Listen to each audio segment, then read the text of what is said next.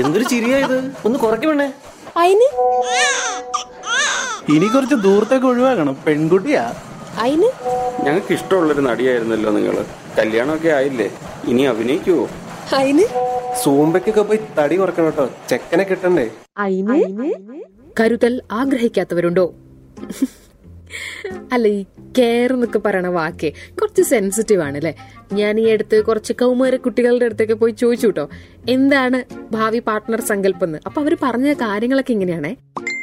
എന്റെ പാർട്ട്ണറെ പോളിഗാമസ് ആവണതിനോട് എനിക്ക് അത്ര താല്പര്യമില്ല. വൺ മാൻ റിലേഷൻഷിപ്പ് അതിനോടാണ് താല്പര്യം. എന്നെ പോലെ തന്നെ എന്റെ കൂടെ ജീവിക്കാൻ പറ്റണ ആ ഒരു മനസ്സായിരിക്കണം. പ്രശ്നവും വന്ന് താഴ്ന്നു കൊടുക്കുന്നതും അങ്ങനെയൊക്കെ ഒരു മനസ്സിലാവൂല. എത്ര നാളും ജീവിക്കാല. അങ്ങനെയൊക്കെ. എന്നെ വിശ്വാസം ഉണ്ടാവണം. ചുമ്മാ അത് ഇതൊക്കെ കേട്ട് വിശ്വസിച്ച് ചുമ്മാ പ്രശ്നം ഉണ്ടാക്കണ അങ്ങനത്തെ ടൈപ്പില്ലേ തന്നെ കാര്യത്തിൽ എന്നെ പൂർണ വിശ്വാസം വേണം. ഇച്ചിരി മെച്യൂരിറ്റി ഒക്കെ ഉള്ള ഒരു പാർട്ട്ണർ ആയിരിക്കണം. എന്നും ഹാപ്പി ആയിട്ട് കൊണ്ടു നടക്കണം. കൂടെ ഉണ്ടാവണം. എന്തുണ്ടെങ്കിലും നമ്മൾ തമ്മിൽ തന്നെ പറയാനുള്ളൊരു നമ്മുടെ ഇടയിൽ തന്നെ നിർത്തി പറഞ്ഞ് നമുക്ക് തന്നെ റെക്ടിഫൈ ചെയ്ത് കൊണ്ടുവരാനുള്ളൊരു അങ്ങനത്തെ ഒരു സ്പേസ് നമുക്ക് വേണം. ട്രാൻസ്പെറന്റ് ആയിരിക്കണം രണ്ടുപേരും. ഞാൻ ആ കാര്യത്തിൽ കോൺഷ്യസ് ആണ്. ഞാൻ തിരഞ്ഞെടുക്കുമ്പോൾ ഇതൊക്കെയാണ് നോക്കണ കാര്യങ്ങൾ ശരിക്കും ഈ കരുതൽ അഥവാ കെയർ എന്ന വാക്കിൽ ചെറിയൊരു അപകടം ഒളിഞ്ഞിരിപ്പില്ലേ? ഉദാഹരണത്തിന് ഈ ലേഡീസ് ഫേസ്റ്റ് എന്ന് പറയുന്ന ചില ആളുകൾ കണ്ടിട്ടില്ലേ? അവരിങ്ങനെ വല്ലാതെ വിനയ കുനയരാവുമായിരിക്കും അല്ലേ? ഒരു ലിഫ്റ്റ് നമ്മൾ കയറാൻ നിൽക്കുമ്പോൾ സ്ത്രീകൾ ആദ്യം കയറിക്കൊള്ളൂ എന്ന് പറയാ.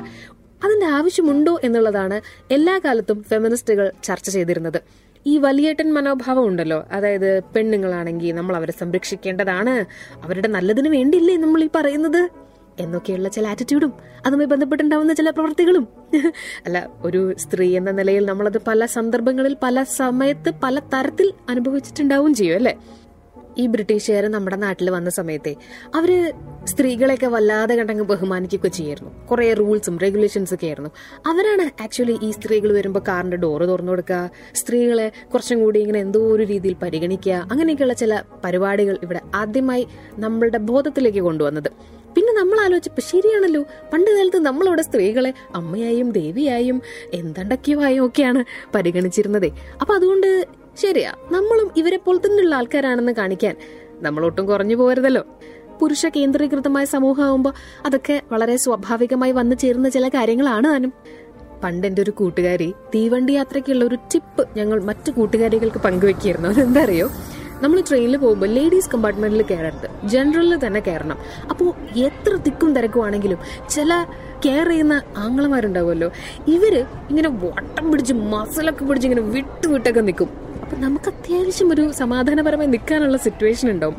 ഒന്ന് ആലോചിച്ച് നോക്കുക ആ സിറ്റുവേഷൻ വളരെ കോമഡിയാണ് പക്ഷെ പെൺകുട്ടികൾക്ക് അത് ഒരു തരത്തിൽ ആ കൊള്ളാലോ ഇത് എന്ന് തോന്നുകയും ചെയ്യും. പക്ഷെ അതിലുള്ള അപകടം എന്താന്ന് വെച്ചാൽ എന്തൊക്കെ എങ്ങനെയൊക്കെ നമ്മുടെ കഴിവ് തെളിയിച്ചാലും ഓ അതൊരു പെൺകുട്ടിയല്ലേ അതൊരു സ്ത്രീയല്ലേ എന്നുള്ളൊരു മനോഭാവം വളരെ ഗ്രാജുവൽ ആയിട്ടാണെങ്കിലും സമൂഹത്തിന്റെ മനസ്സിൽ വളർന്നു വന്നിട്ടുണ്ട്.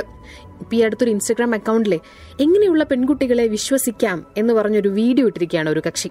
പൊട്ടത്തരം പറയുന്ന പെൺകുട്ടികൾ പെട്ടെന്ന് സാഡ് ആവുന്ന പെൺകുട്ടികൾ ഫ്രണ്ട്സിന് ഒരുപാട് ഇഷ്ടപ്പെടുന്ന പെൺകുട്ടികൾ. ഇവരൊക്കെയാണ് നമുക്ക് വിശ്വസിക്കാൻ കൊള്ളാവുന്ന പെൺകുട്ടികൾ അത്രേ അവരെ നമ്മൾ നന്നായി കെയർ ചെയ്ത് നോക്കിയാൽ നമുക്ക് നല്ല പാർട്ട്നേഴ്സ് ആയിരിക്കും അവരെന്നൊക്കെയാണ് ആ വീഡിയോയിൽ പറയുന്നത്. എത്രയോ കെ ഫോളോവേഴ്സ് ആണ് ആ ഇൻസ്റ്റാഗ്രാം അക്കൗണ്ടിനുള്ളത്.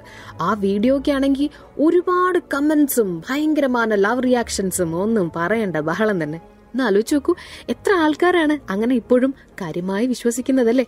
ഇന്ന് അങ്ങനെയൊന്നും അല്ല കേട്ടോ എല്ലാരെയും ഏകദേശം ഒരേ വിധാനത്തിൽ പരിഗണിച്ചാൽ മതി. അത് ആണായാലും പെണ്ണായാലും ട്രാൻസ്ജെൻഡർ ആയാലും. അപ്പൊ തന്നെ ഈ ജെൻഡർ സ്റ്റീരിയോ ടൈപ്പ് കൊണ്ട് ഉണ്ടാവുന്ന വലിയ പ്രശ്നങ്ങൾക്കൊക്കെ ചെറിയൊരു ശമനം കിട്ടും കേട്ടോ ഇതിന്റെ അപകടത്തെ ഒരുപാട് ഫെമിനിസ്റ്റുകൾ കാര്യമായി പഠിച്ചു വെച്ചിട്ടുണ്ട്. ലോകത്തുള്ള പല പല രീതിയിൽ ജോലി ചെയ്യുന്ന സ്ത്രീകളുമായി നടത്തിയ ചില സംവാദങ്ങളിൽ പറഞ്ഞെന്താണെന്ന് വെച്ചാൽ ജോലി ചെയ്യുന്ന സ്ത്രീകളിൽ എൺപത് ശതമാനത്തോളം ആളുകൾക്ക് മാൻസ്പ്ലെയിനിങ് അല്ലെങ്കിൽ മാൻട്രപ്റ്റിങ്ങിന് ഇരയാവേണ്ടി വന്നിട്ടുണ്ടെന്നാണ്.